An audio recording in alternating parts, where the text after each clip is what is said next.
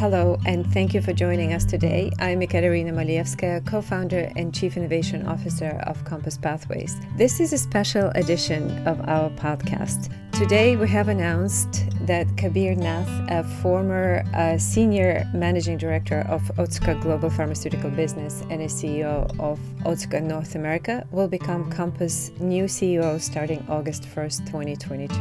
Compass co founder and current CEO George Goldsmith will become an executive chairman to facilitate a smooth transition and then will remain company chairman from January 1st, 2023. This special episode brings you a conversation with Kabir Nath. We're going to talk about his story, his new role, and how he believes we can make Compass mission a reality. Welcome. Thank you very much, Katya, and I'm very excited, honored, thrilled to be here with you and George, and looking forward to the conversation. The day has finally come. Indeed. Pleasure to have you. So, before we dive in, I'd like to give you a little bit of a history to those of you who are just joining us. So, George and I started Compass about six years ago.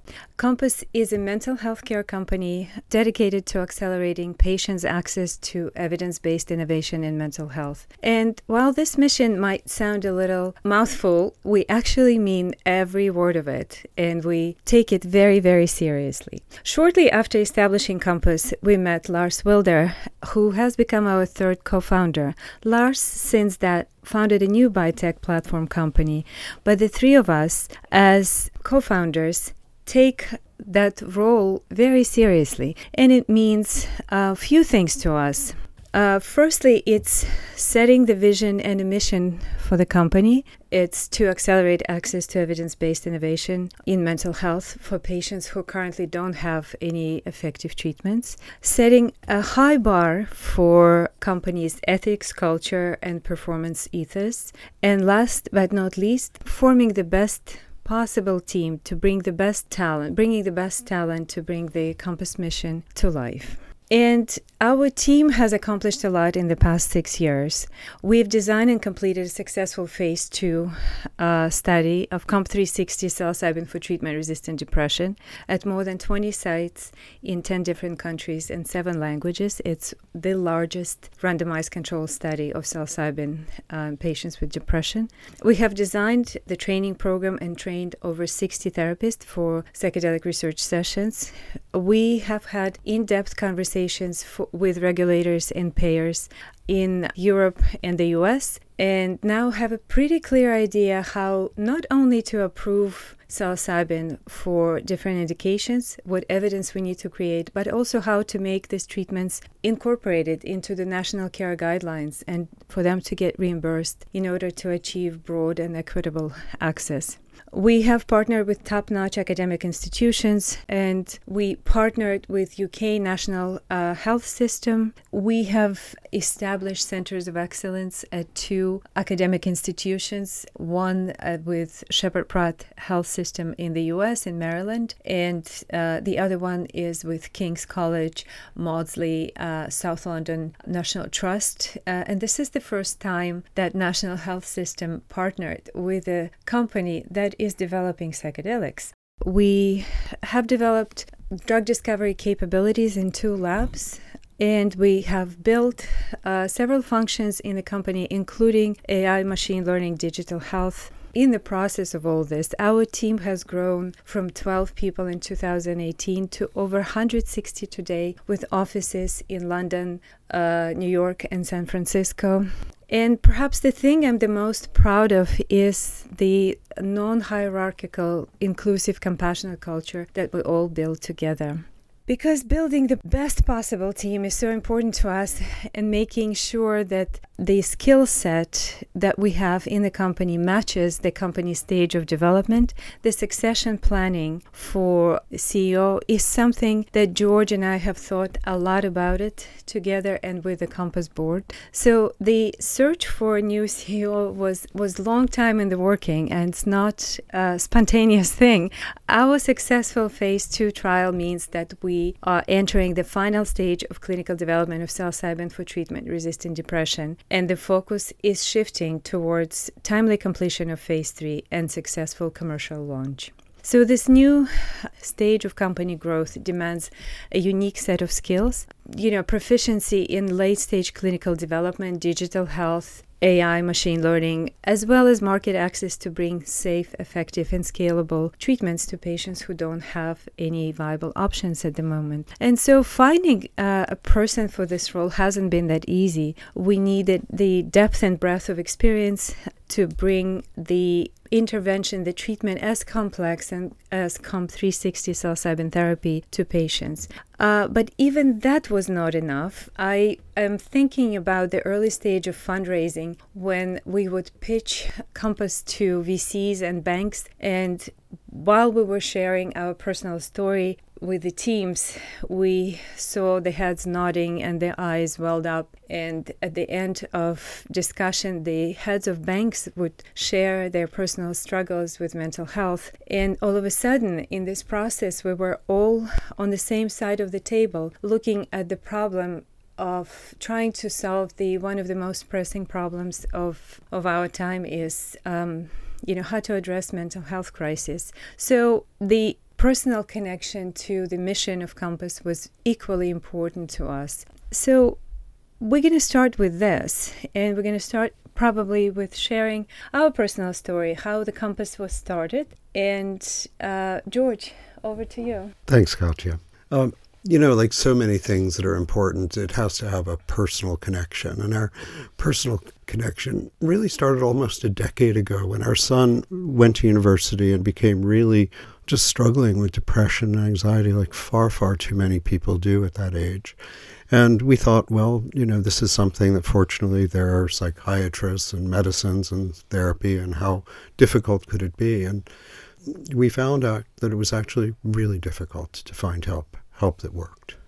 More medicines led to more side effects. More side effects led him to be less and less the person we knew. And more importantly, less and less the person he knew.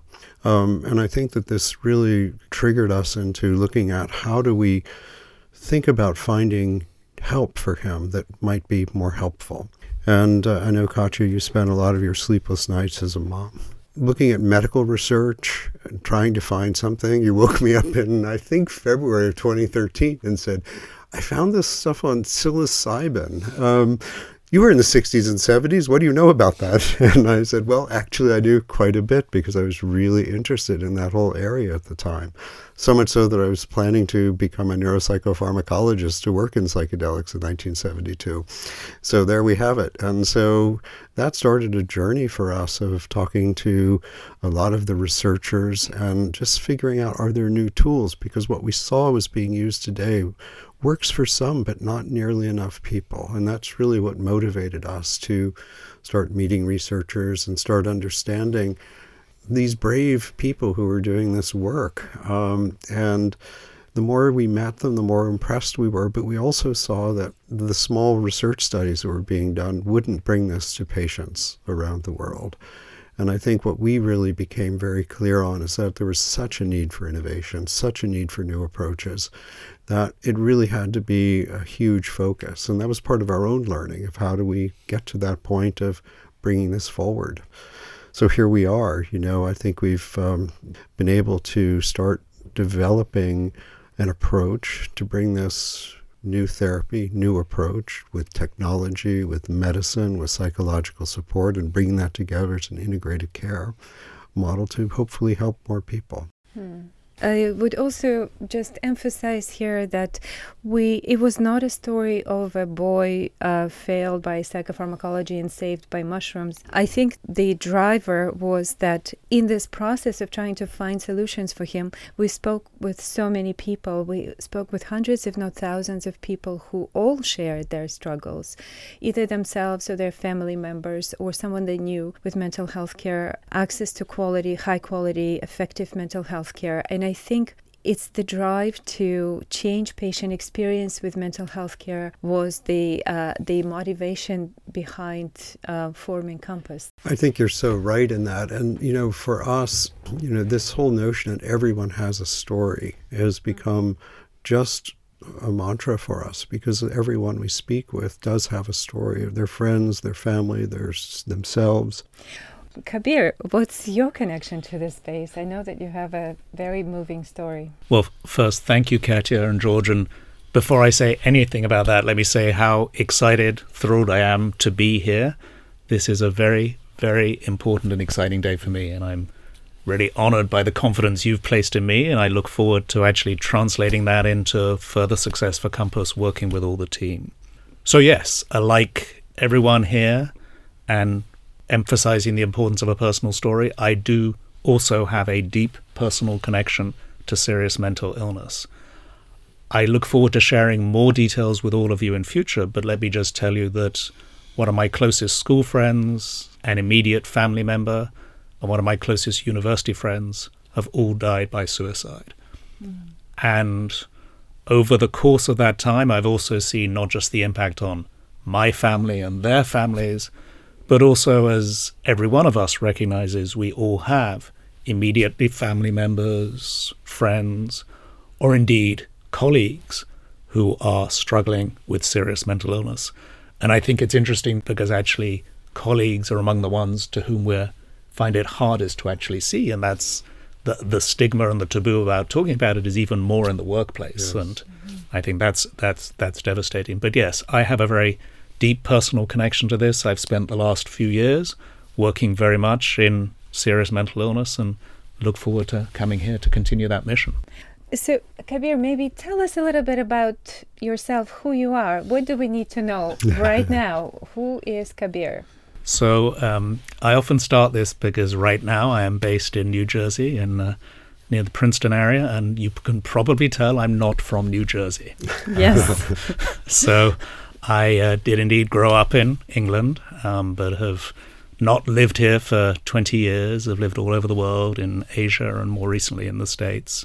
I am somebody who is driven by purpose, um, and I look forward to bringing that same sense of purpose here to Compass. Um, personally, and you'll get to know me very well, I hope, and so on, but married, my wife is South African. So we have family all over the world. We are a four continent family, which is, you know, hmm. interesting. And we try to get together every couple of years across the world. Love to travel, love new experiences, and again, just truly excited about coming here and getting to know everyone at Compass and again, sharing more of my personality and my background and everything I've done with you. We've been really just delighted to get to know you. It's been amazing to see how aligned you are in both experience but also demeanor. And um, you know, I think as we talked about this, it was just really powerful to see how the three of us interacted and started to to work together.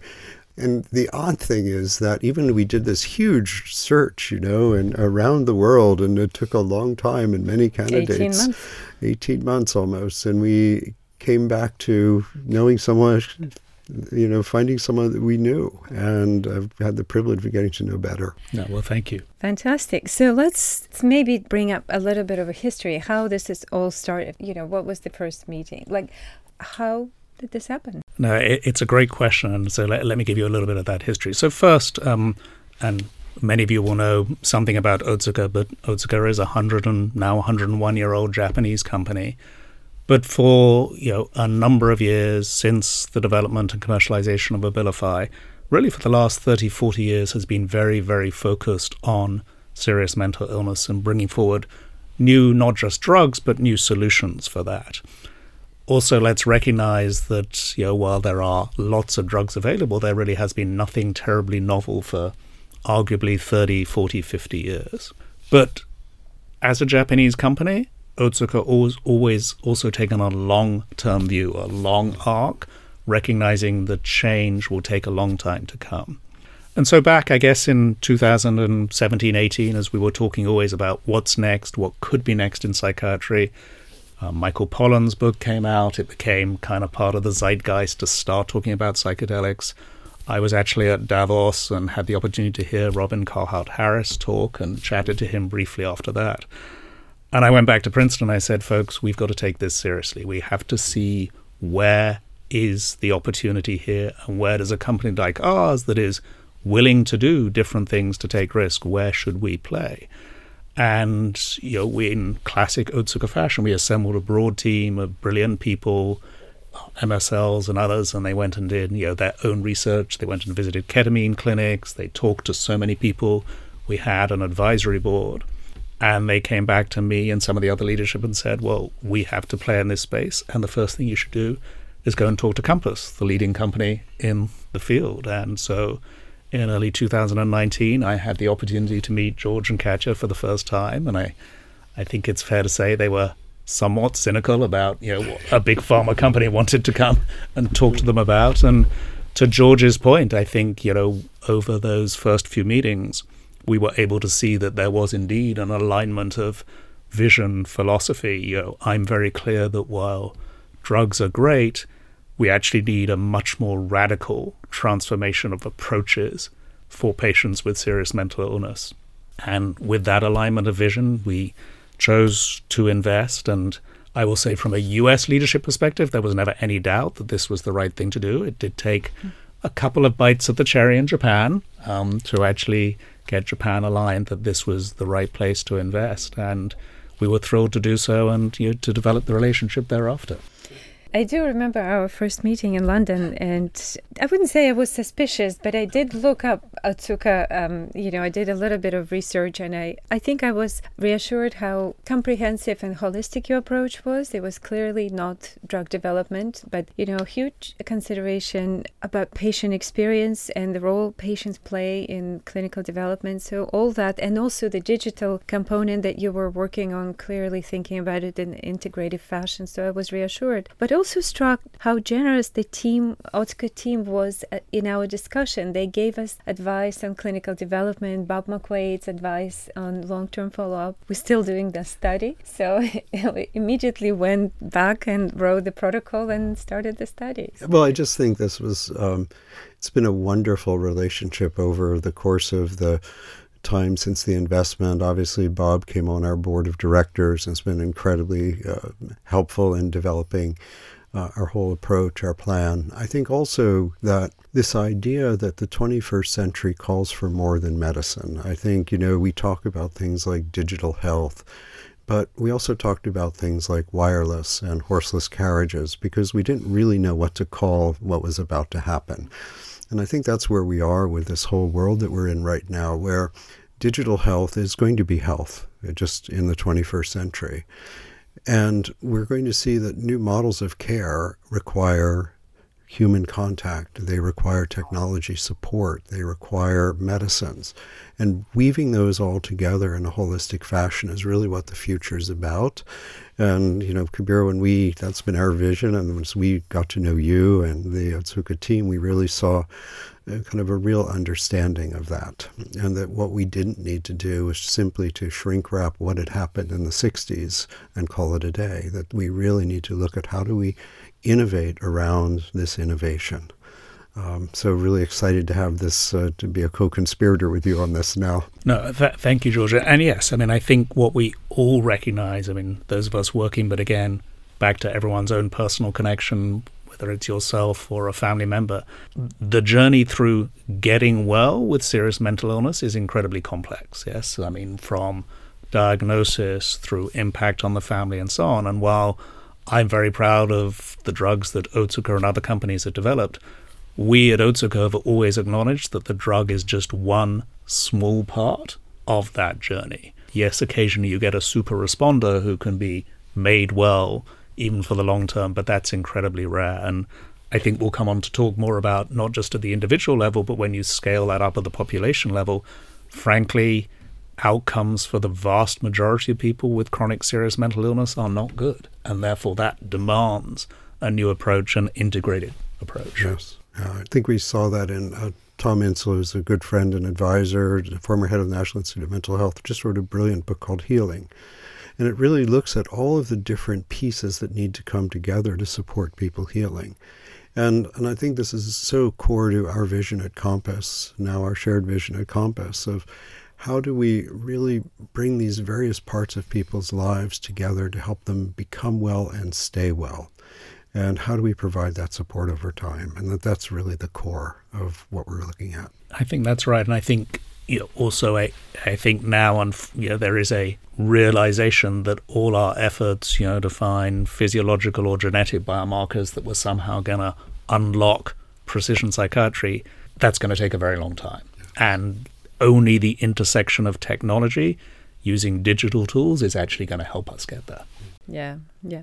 I agree. I think uh, our experience building compass is such that you know there's an ecosystem that is required for innovation, novel treatments to uh, be adopted and to become accessible. And this ecosystem, parts of it have business model and could be developed in a kind of a commercial way, and part of it, part of that don't have commercial model. But I think in order uh, for these interventions and this innovation to be successful, we need to address all parts of the ecosystem, including uh, you know community support, diversity, inclusion, acknowledging the social and economic determinants of health, and we need to take all these parts seriously if we want to make uh, a dent in you know mental health crisis. Well, I think one of the things that's really important in what you said, Katya, is that there's also a shift afoot in general, which is people who contribute to the health system, rather than simply selling things to the health system,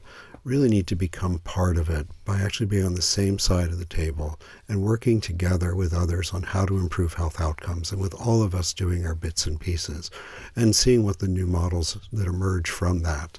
But it's also a time not only of innovation in medicines and care for mental health, but also in a time of innovation for new payer relationships and new models of collaboration. And I think we'll probably lean into some of that a bit later in the call. But I, I completely agree, George. And if you just, you know, uh, and let's talk for a moment about the US, which, you know, rightly or wrongly is still the largest commercial opportunity for most companies in, in this industry.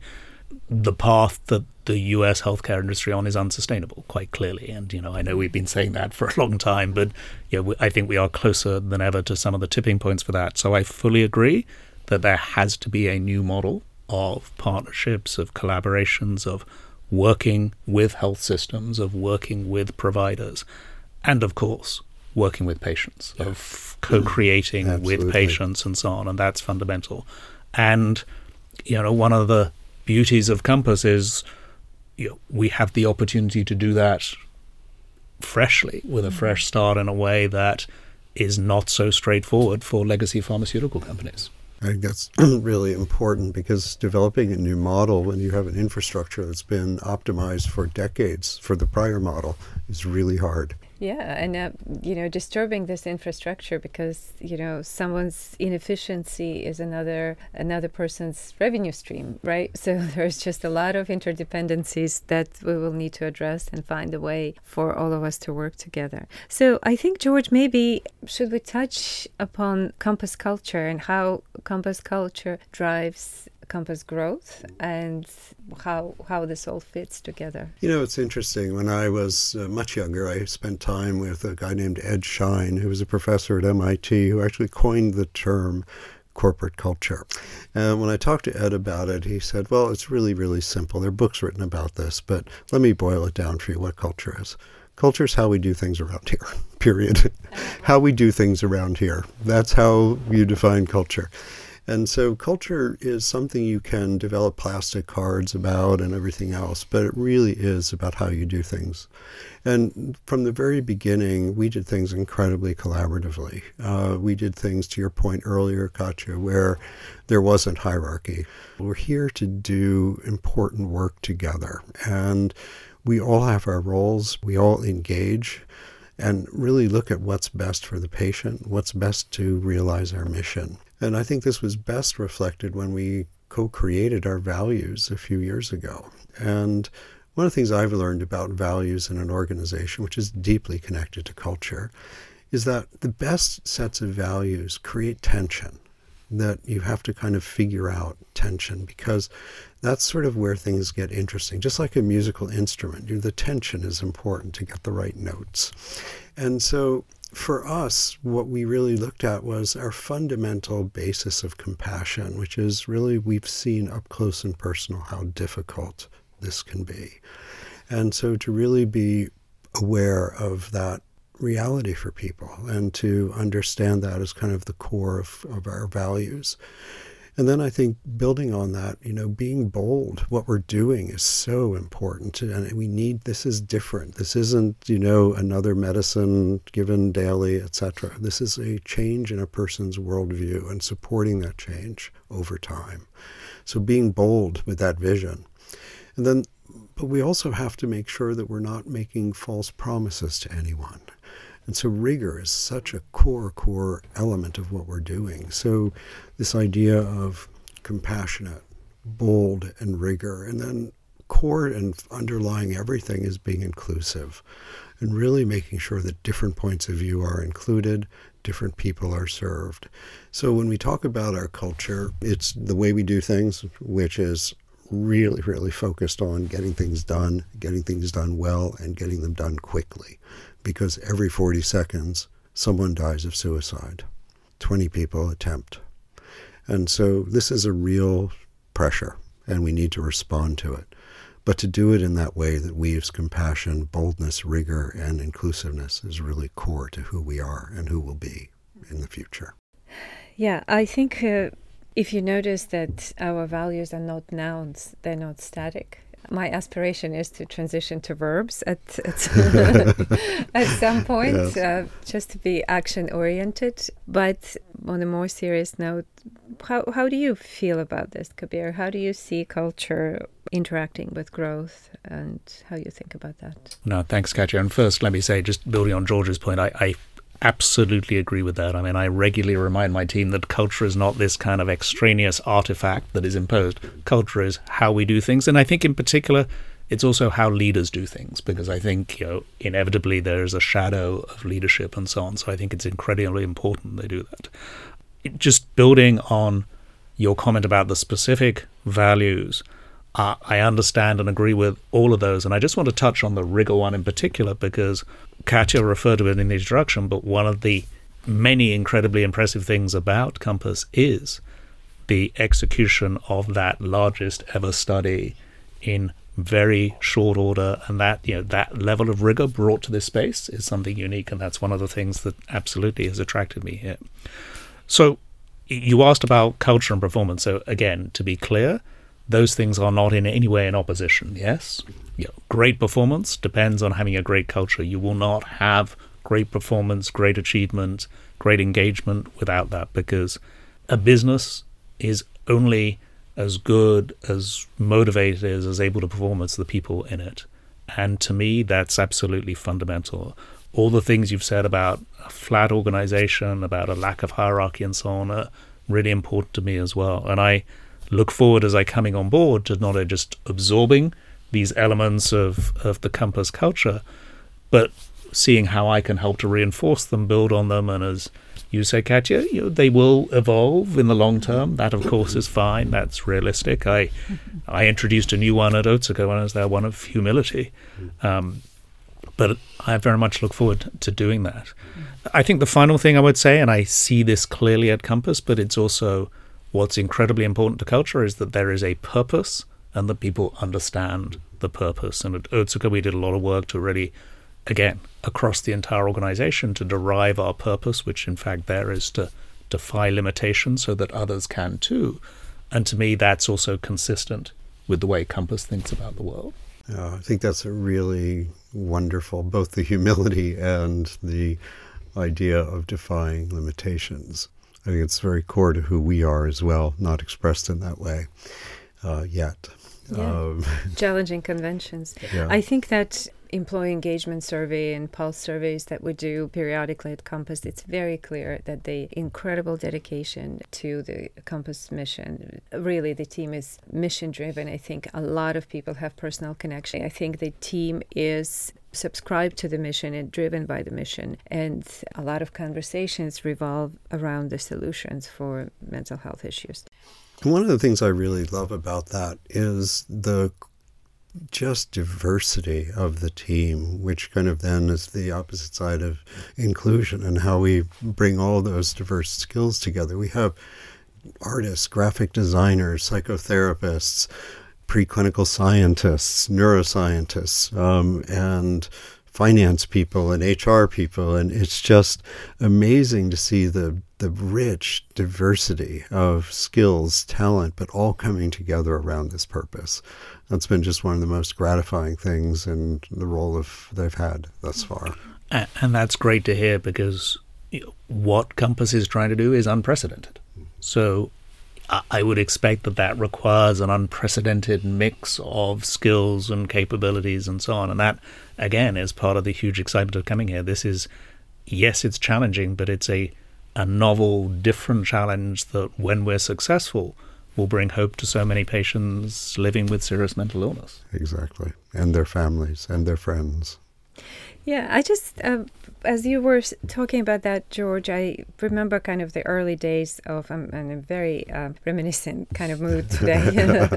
uh, it's an emotional day for me. But uh, I remember that our value proposition from the beginning of, from the inception of Compass, our value proposition to new employees was that you will be exposed to the whole range of functions and you will learn not only the scope of work that you dedicated to, but you will be exposed to finance and business development and digital and you know anything else that's available. And I think it's true to this day. Yes, of course we are big. Uh, it's a larger organization and people busier, and uh, but nevertheless we do have that kind of cross pollination between functions, cross functional approach to problem solving and challenging conventions and uh, you know what's possible, bringing a different mindset into uh, you know conversation or brainstorming so that is still true at Compass and i hope it continues and i think that really adds you know creativity to everything that we do one of my favorite things at, uh, that i've been doing and hopefully you'll continue it kabir is um, every two weeks or so, I host a now Zoom call with all of our new joiners. Um, usually it's six to eight people. Right. Uh, and, you know, what that does is it gives people a chance to just see the diversity of all the different people, whether they're coming from different countries, different disciplines, and to really share kind of what brought them here. And it's just wonderful to hear all the different shades of story, but they're here because we're here to do something really important for people. No, that sounds wonderful. I would love to continue to do that. Now, Kabir, let's talk about a little bit about your career and your learnings from your career that you think maybe less so successes, but the learnings that you think will be relevant uh, and you would like to implement at Compass or share with us. Uh, thank you, Kelly. So let me first start by saying I'm not going to talk about implementing anything yet, and I'm yeah. here to come on board, to learn, to get to meet everyone here, yeah. and learn from everything you do so well. But you know, a couple of things that I think are relevant. I mean, clearly, I have spent the last few years at Otsuka very immersed in this space of serious mental illness, largely in a US context, but also a little more broadly. So I think I I come certainly with an understanding of w- where the environment sits today, the complexity of it, um, the fact that you know there is this desperate need for new solutions that go beyond just drugs and so on, and you know know many of the same people that you already know at Compass move in some of those same circles. So that that feels like a natural transition from that perspective. You also commented though that you know ultimately while uh, the ambition is very substantial and long term, you know there are some immediate needs about getting a drug COMP360 approved in a certain indication, reimbursed, paid for. So I've also spent the last few years running a successful commercial business um, with all the required capabilities and so on to drive that.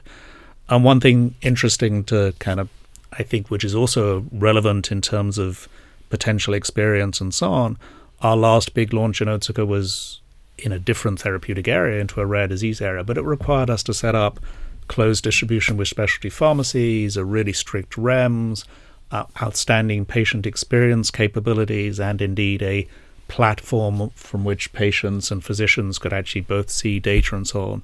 And that to me is, you know, and getting that successfully paid for, driving that to growth, which has happened. I think again there are some key learnings from there, particularly around how the US marketplace is evolving, which we touched on earlier. I think a second big piece is, you know, Otsuka is known for its ambitions in digital, and you know we've had some very interesting collaborations with Proteus Digital Health, which is something I'll share more about in due course.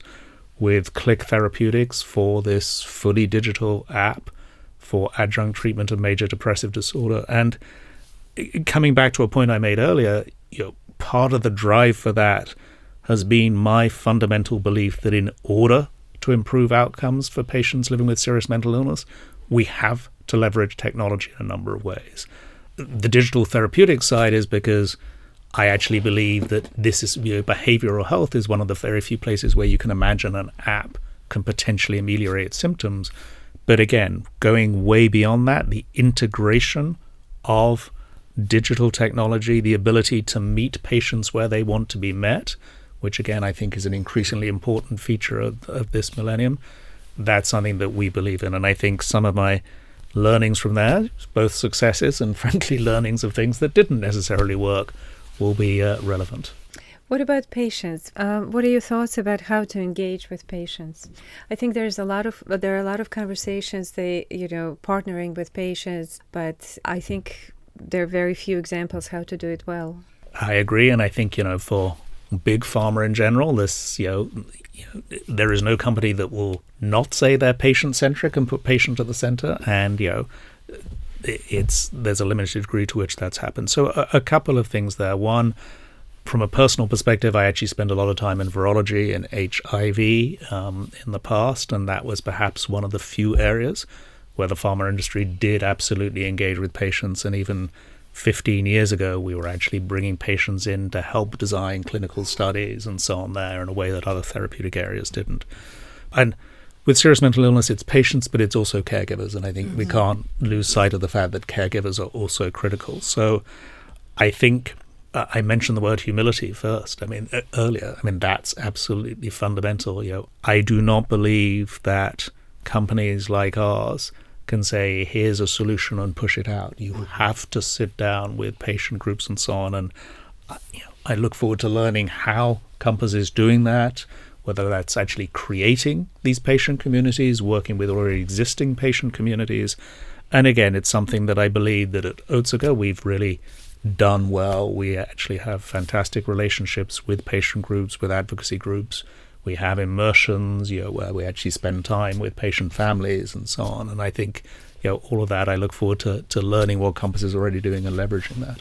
We're really excited about a lot of the work we're doing with uh, Depression Bipolar uh, Alliance in the U.S., NAMI.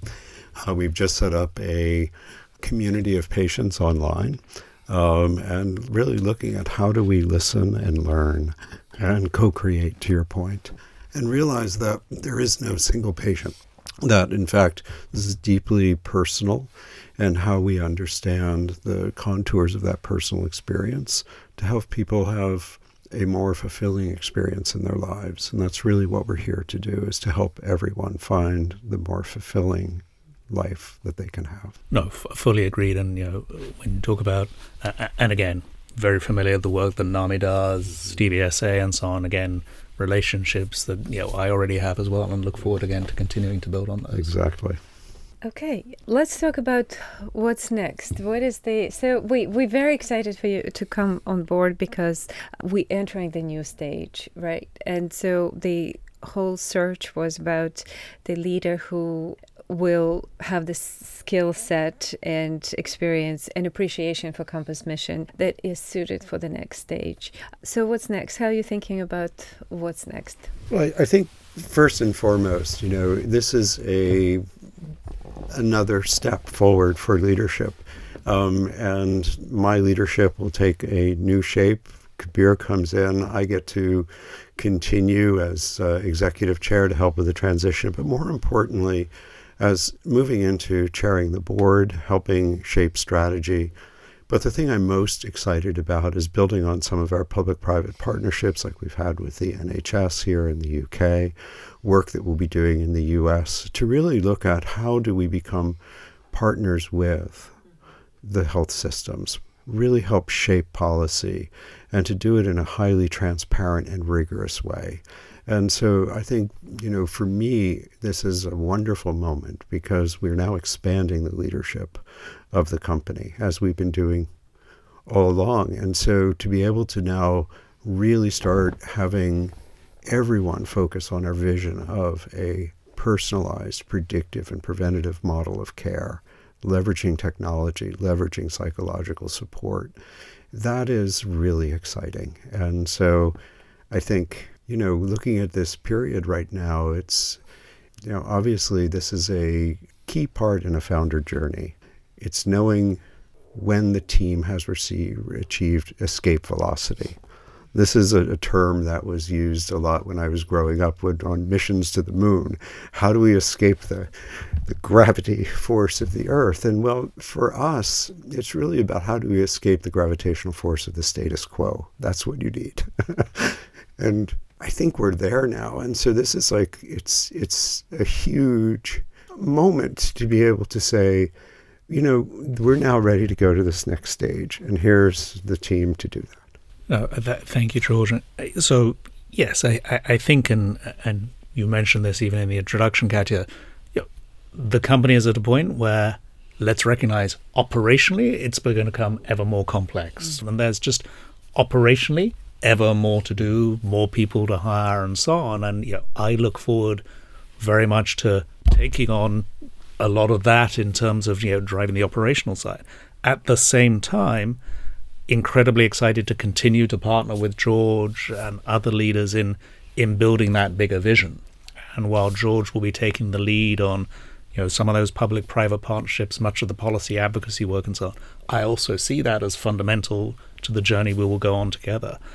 I think your mention around the predictive side is really important. I mean, I think we can all acknowledge that unfortunately psychiatry is probably about as far away from precision medicine mm-hmm. as it's possible to be today. And on another day, we can have a conversation about DSM and whether the labels we use are even useful. But you know, within that, understanding that there are incredibly heterogeneous journeys that patients with serious mental illness take, and that we are going to bring tools, you know, not just therapy, but integrated tools in terms of psychological support, in terms of digital tools that can actually help to personalize that journey.